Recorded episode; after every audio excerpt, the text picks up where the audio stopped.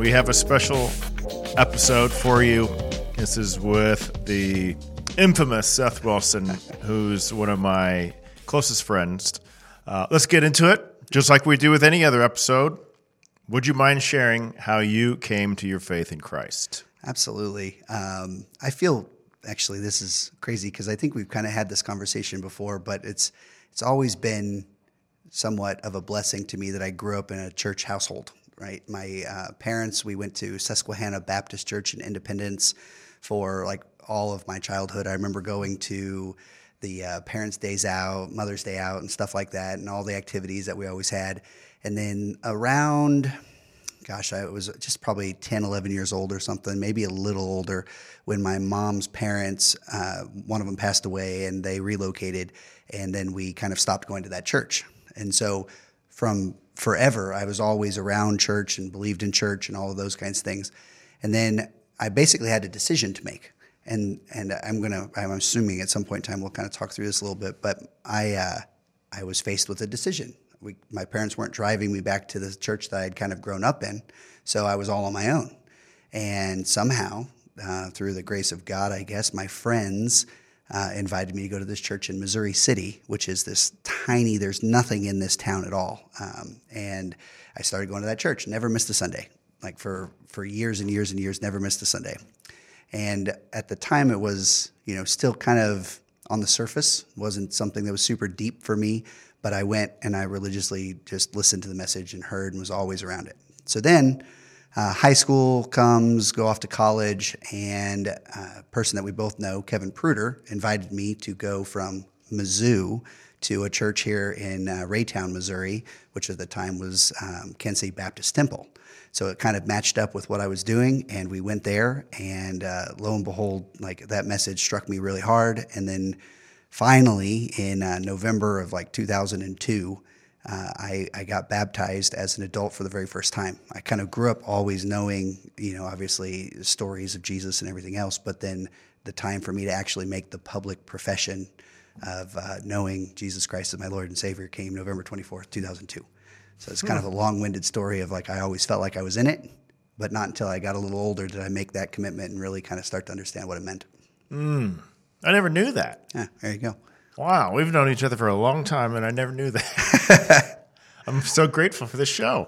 Uh, so then between your mom and dad, mm-hmm. was your mom or your dad more stronger in the faith? My dad had a pretty rough childhood, and I don't know that there was ever a lot of good mentors or guides within any of that. So my mom grew up in the church that I attended, and my dad was sort of standoffish of the whole thing. And what's weird about all of that is through our whole life, like it's kind of circled back that he's he's now taken a bigger vested interest in that.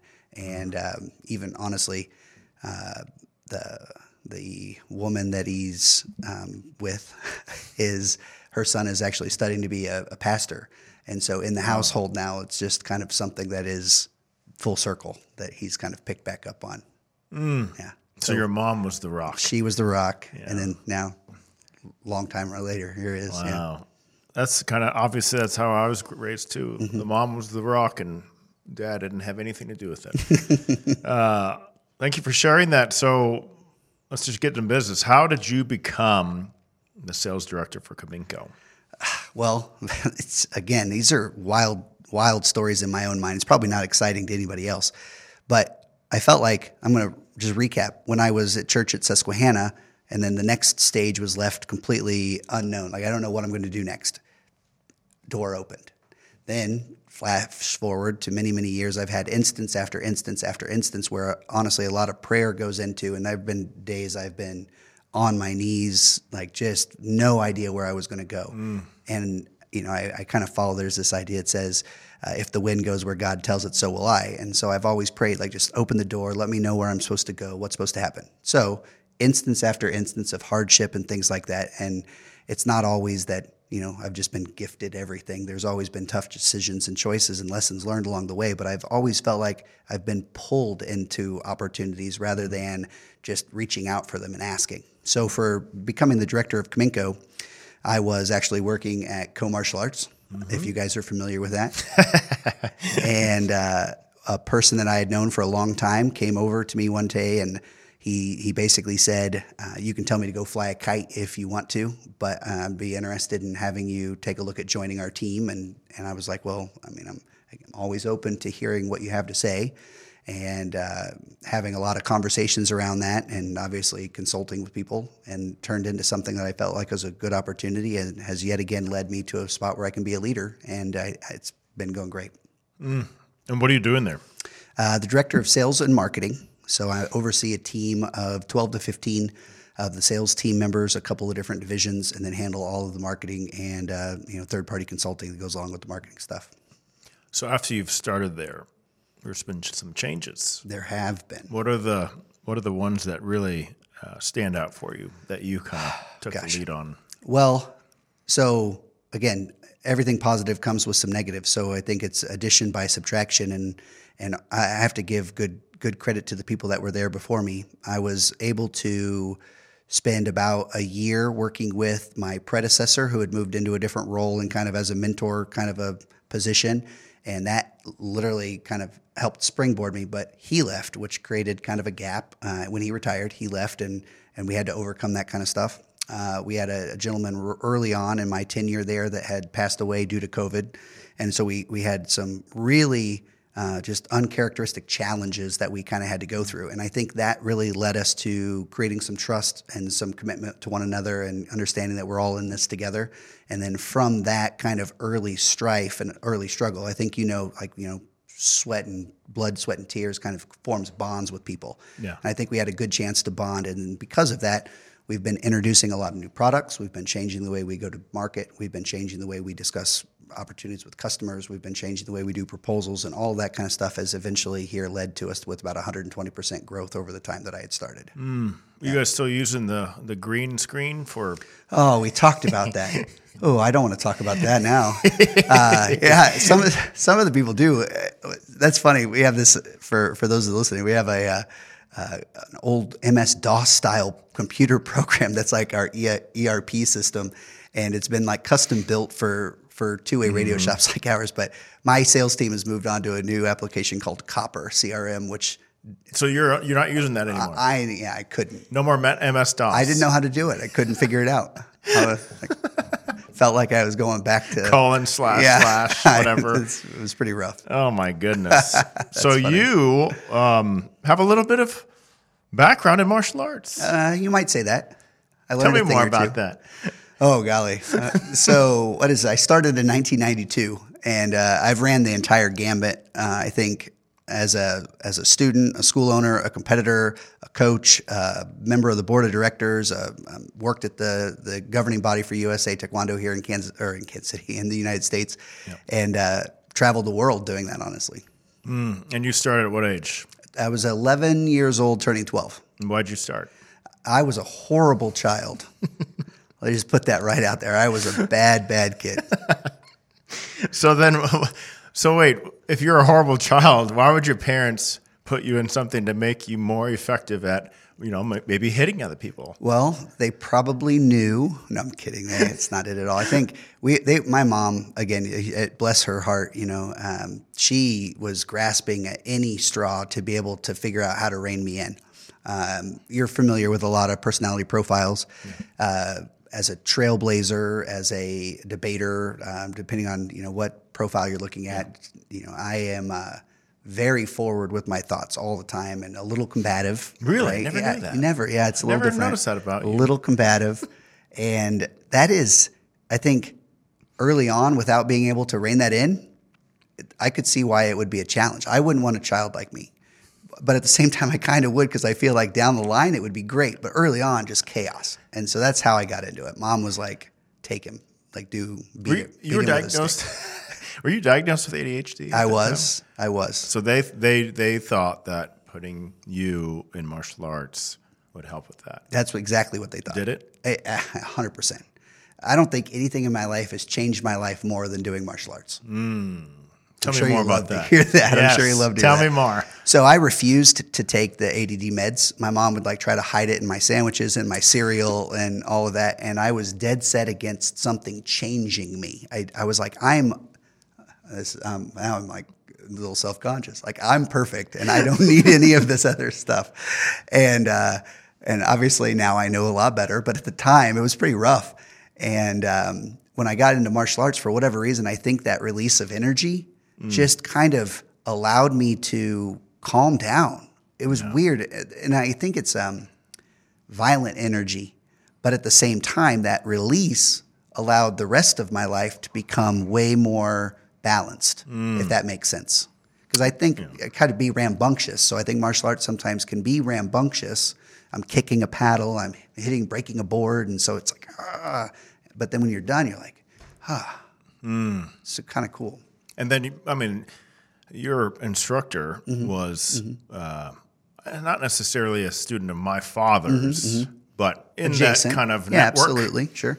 And I know how my father taught me. Right. So that kind of was mm-hmm. shared with all the other instructors mm-hmm. that was in that time, which was very much old school discipline. Yeah, tough love. And that was applied to you. one hundred percent.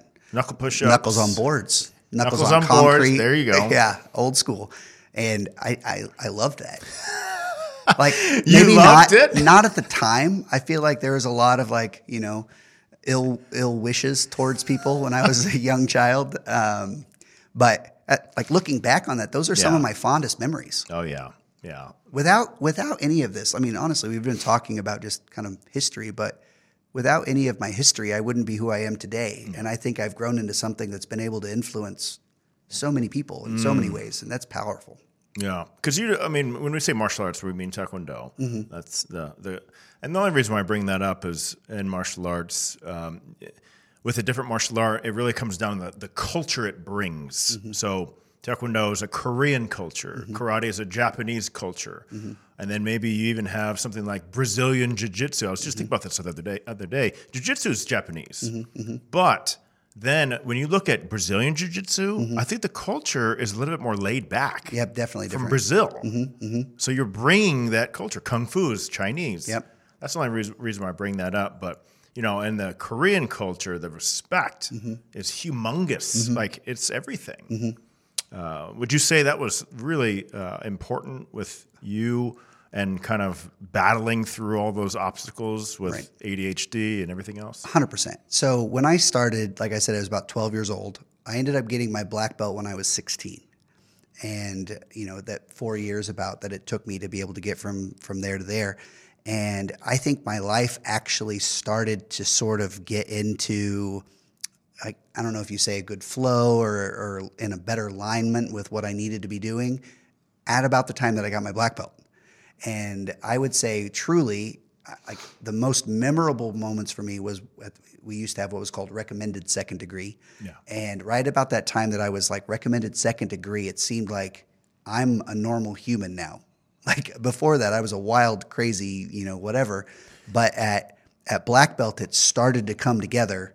And by the time I was a second degree, it was, I'm, I'm like a leader. Mm. It's really changed, but it took...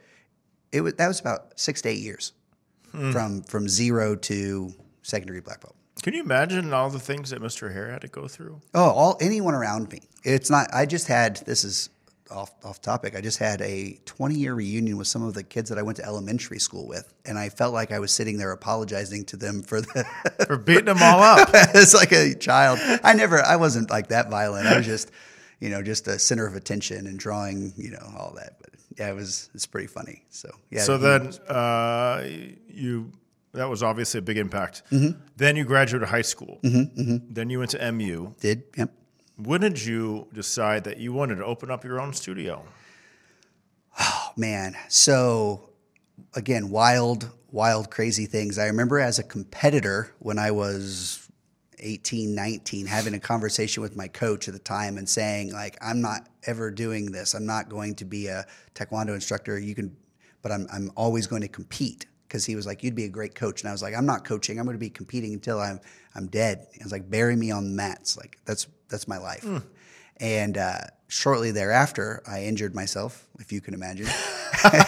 And, uh, I started coaching, and man, like, I became a really good coach, and then that led me to want to do this. So we had another school, um, Rick McLaughlin, another gentleman you may remember, mm-hmm. who had opened a school in Lee Summit, and he decided that it wasn't for him. He was starting a family and moving a different direction in his life, and he asked if I was interested, and I was like, I guess so. So I did it, and I bought that school. And around the same time, there was a um, opportunity to be leading a small program in the middle of nowhere, Lexington, Missouri, and I was driving back and forth from there while I was at Mizzou for, you know, an hour each way to teach these classes a couple days a week.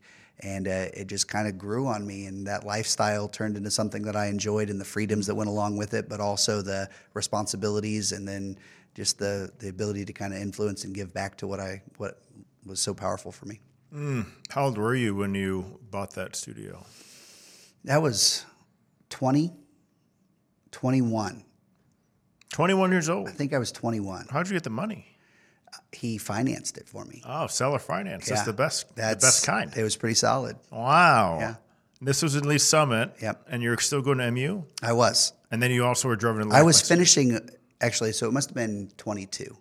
It was twenty-two. Mm-hmm. I, it was, yeah, we won't get into all that, but I think it was twenty-two. So it was just when I was done with there, and as soon as I was done at Mizzou, I had come back to Kansas City, and I had started working at uh, Harley-Davidson, and yep. Oh, like oh, running that school at night. So during this time, you had a, more than one kind of teaching engagement. Then you had your own studio. Uh-huh. Why did you, after graduating college, not just go all in on the studio?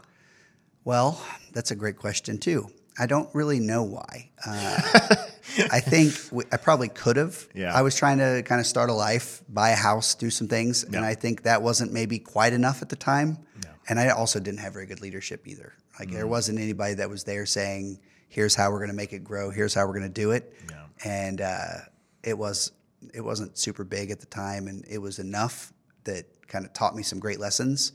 But it wasn't enough probably for me to take whatever steps I wanted to mm. or needed to. How common is that, do you think, with people who, for example, are in martial arts, maybe as a kid, maybe as an adult, mm-hmm. like, oh, I love this, mm-hmm. so I want to open my own studio. Worst decision ever. Don't do that. uh, there's so much better to it, right? That commitment to yeah. growth. Mm-hmm. And I think I was just reading about this actually this week, was talking about a business plan. We've talked about business planning so much. Yep. And how many people just...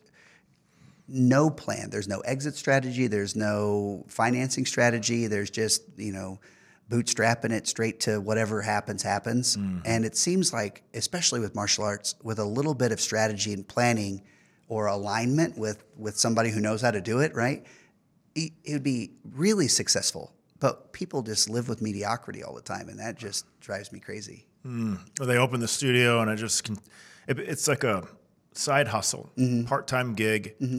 for infinitely. Or good intentions that they don't know how to actualize into the business. Yeah. Yeah, that's so common in our in mm-hmm. the martial arts industry. Uh, so after you were at Harley, mm-hmm. Mm-hmm. Uh, then you had your studio, then, I mean, some transitions happened, and you actually came and started working for my father. Actually, me, yeah. and then my father at the same yeah. time. Yeah, that's wild. So I went through, like, one of one of the most difficult points was when I was working at the studio and Harley-Davidson, and I had just actually gotten married. Yeah. And then went through a divorce, like, right. pretty quickly thereafter, and I couldn't manage both of those two things at the same time. I yeah. couldn't have a school, and so the conversation with you and I actually started where it was, I got this school. Do you do you want to? And you're like, no, I don't want anything to do with that. And uh, so that led me to leaving leaving the school and transitioning away from martial arts. But once again, you know, uh, where the wind blows, it opened up another door that you were like, well, why don't you come over here? Okay, yeah, yeah. sure, I guess. And it wasn't immediate. It was six or eight months after one thing had ended and the next thing began. I think it was like June of the next year. Uh, so that was like October and to June. And then as we were talking through all of that, again, it just kind of made sense. And honestly, you know, you look back at that as a milestone moment mm. in my life anyway, that has led me to a whole bunch of other places. Mm. It's funny looking back. If I was, you know, had, you know, hindsight's twenty twenty. If I was in the position now and you asked, I think be, I'd, I'd consider it. Yeah. Goodness. Well, hindsight. Hindsight. And then, I mean, fast forward, you're teaching, mm-hmm. and you ended up purchasing my father's studio. Yeah. Yeah. Wild. How was that? That was uh, another milestone moment.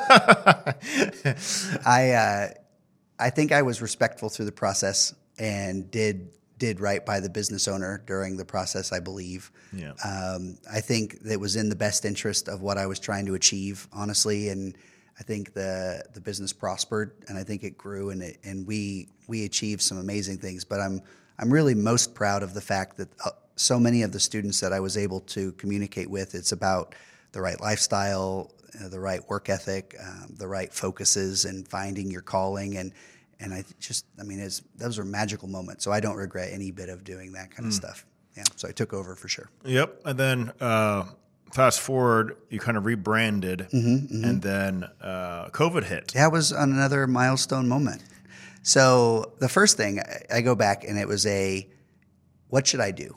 Like at Co's Black Belt Academy prior to the rebrand, am I supposed to do this? And I'm praying, like, you know, on my knees, literally on my knees. Like I, I'm scared. I didn't know if I wanted to do it. We've talked about it numerous times. Um, You're talking I, about the rebranding? Yeah, yep, and, yep. and moving in general. Like, yep. Is that something that I should do? And I think it's funny because on one hand, you know, in conversations with you, you're like, you should rebrand. Like, you sh- don't be Co's anymore. You don't want to do this. And I'm like, there's a lot of legacy in that. I don't know if I want to move away from the brand and, and yeah. whatnot. But at the same time, it felt right to try to find something that was mine. And uh, that was super successful. When we moved over, I think the branding was great. I think everything was good. But COVID hit, and it just – honestly ended up creating yet another opportunity where I was going to say, do I really want to do this now? Is this where I need to be? Yeah. And that led me to where I am today. So we got out of that, and I ended up coming to work for Coma. Yeah. I, I forgot about that, actually. I just... Yeah, one thing led to the next. Thanks for uh, bringing that up. Um, I have to ask, what, how was that transition going from the entrepreneur being your own quote-unquote boss, mm-hmm, you mm-hmm. know, even as an entrepreneur, business owner, you, you, the boss is the customer, mm-hmm, mm-hmm, right? Mm-hmm. You have to report to the customer. Yeah, yeah, yeah. It's a big, you know, big circle. Mm-hmm. But how did how did that feel going from your own boss to then having to report to somebody? So I think I'm always a really good number two somehow. Uh, I have a lot of the entrepreneurial spirit. I've got a lot of, like I said, fight in me to try to do the things that I want to do. But when I align well with something, I think that it, I, I have a really good ability to be so supportive of certain things.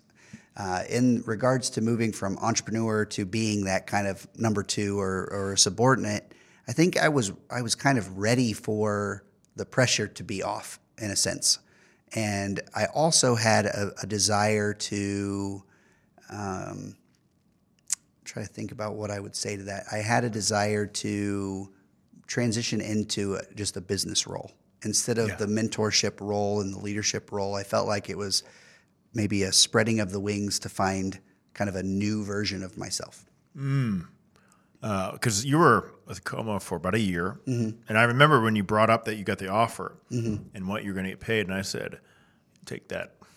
You better take that better right go. now before he go. changes his mind. Yeah, yeah, yeah. But if it's, it's, I just love this story because if you look back, uh, it's just amazing. God's providence is so amazing. Yeah, going through all the things that has happened, and it seems like now in the position you're in, I mean, you're just soaring. It feels like it. Goodness, sometimes. I mean, it's just like, you did the entrepreneur thing, but then you just said, I think I'm a number two guy. But I think that's one of the most powerful things that people can do is when they realize who they were created to be. Mm-hmm, mm-hmm. We can't have all number ones. Yeah. And not everybody's supposed to be number one right. because they are not made like for that position. I just had somebody, this is a conversation between what's the difference between being a, a leader and a manager in regards to like an entrepreneur versus kind of a the day-to-day guy. Yeah. And people saying it's the same. And it's not the same at all. Being that visionary person means being way out in front. Managing the day-to-day and being a people person and, and following processes is not the same thing. And I think what you just kind of mentioned is kind of where I don't want to have to be the constant pusher to try to find how what's how we're going to manage this business. But I love the idea of making it better. Mm. So almost like an intrapreneur. Mm. If you're familiar with that, yeah, right? Somebody yeah. who can develop from within something. Mm-hmm. I love that. Well, you need both. Yeah, for sure. If you just have a visionary, then you just have a bunch of dreaming and nothing happens. Mm-hmm, mm-hmm. And nothing is taken to the finish line. Right, right. Uh, that's where I am very guilty of is uh, ideas. constant ideas. Yeah. And it's just like if those ideas aren't um, married with some sort of process and then executed by people who are Uh, skilled at it, right, right. It can take it to the finish line. Right. Might as well not even bring it up. A hundred percent. Yeah. Oh my goodness, that is amazing. So, how how are you applying the principles you learned from you becoming a black belt? Um, you as an instructor, mm-hmm, owning mm-hmm. your own business mm-hmm, mm-hmm. in the professional world, like today. Wow, that's a big question. So, I don't think that there's a day that goes by that I don't try to impart some of that wisdom onto the, into, onto, with the people that I'm working with. Um, my day starts every day with um, with my my Bible time.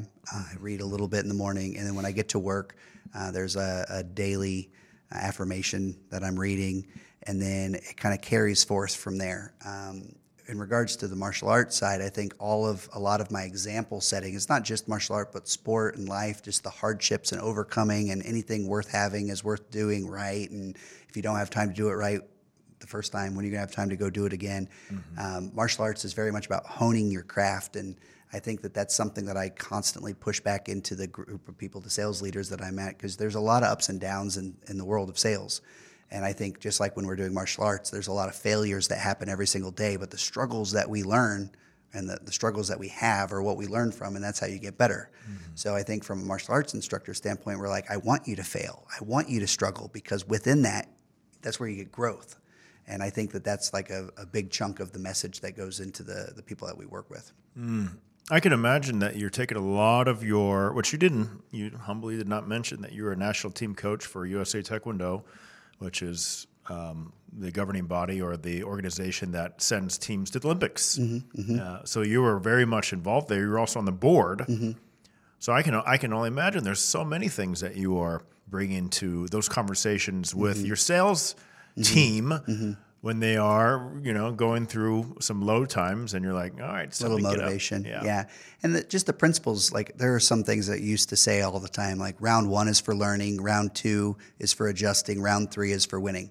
And a lot of times with sales, like you want to close the sale now, but sometimes sales are complex and they take a long time to develop. And as mm-hmm. they are, you've got to learn to have that patience and learn to that that first round isn't necessarily, if you don't win it, it's over. There's still a lot of fight left to go, if you will. And I think those are principles that we we get through everything that we do. Is if we're if we're kind of just following, I hate to say like fight science in general, but if you apply that, I think a lot of people would see a lot of growth. Mm. So it seems like you guys have been doing well at Commenco. Mm-hmm. Uh, growth year after year. Mm-hmm. Mm-hmm. Newsflash. Mm-hmm. Interest rates have been, are constantly going up. Crazy, yeah. Um, seems like we're on the brink of a recession. Yeah. But you guys keep getting orders. It's crazy. Why? Uh, you know what? Uh, again, give grace to God for, for us being able to be in front of people that are interested in, in listening. But I think we're we have eighty-five percent market share in the Kansas City area. Mm. And but the, you had that before. Yeah. And what's changed? I think, again, the messaging, the relations. Mm. the the focus on cu- helping customers. Uh, I think the principles that we've talked about from a business perspective for years of if you're doing what's right, what's right will will happen. And I think a lot of times that's where we're really striving to get to, so that when we're working with customers, it's about a solution that you need, the solution that you want, and helping them as a trusted advisor rather than just being a vendor. Mm-hmm. And I think that that thing changes. And I think we've seen, because of those conversations, we've seen a lot of giant sales that have come through that are kind of unique and different than what they've ever had in history. So mm. again, that's just good blessings right now. I'm mm. just holding on to them.